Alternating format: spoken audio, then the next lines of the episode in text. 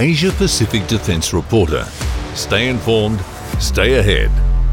The reason for misinformation or just not enough good quality information getting out there comes back to some basics, including, probably most importantly, the Department of Defence itself is no longer nearly as helpful or communicative as it used to be. And by that, I mean like over a 10 year period. And also, what started to creep in is either information not being provided at all on mundane topics, or sad as it is to say, sometimes misleading information. Get ready for rapid fire analysis and commentary from the Asia Pacific with your host, Kym Bergmann, Asia Pacific Defence Reporter, your source for all things defence.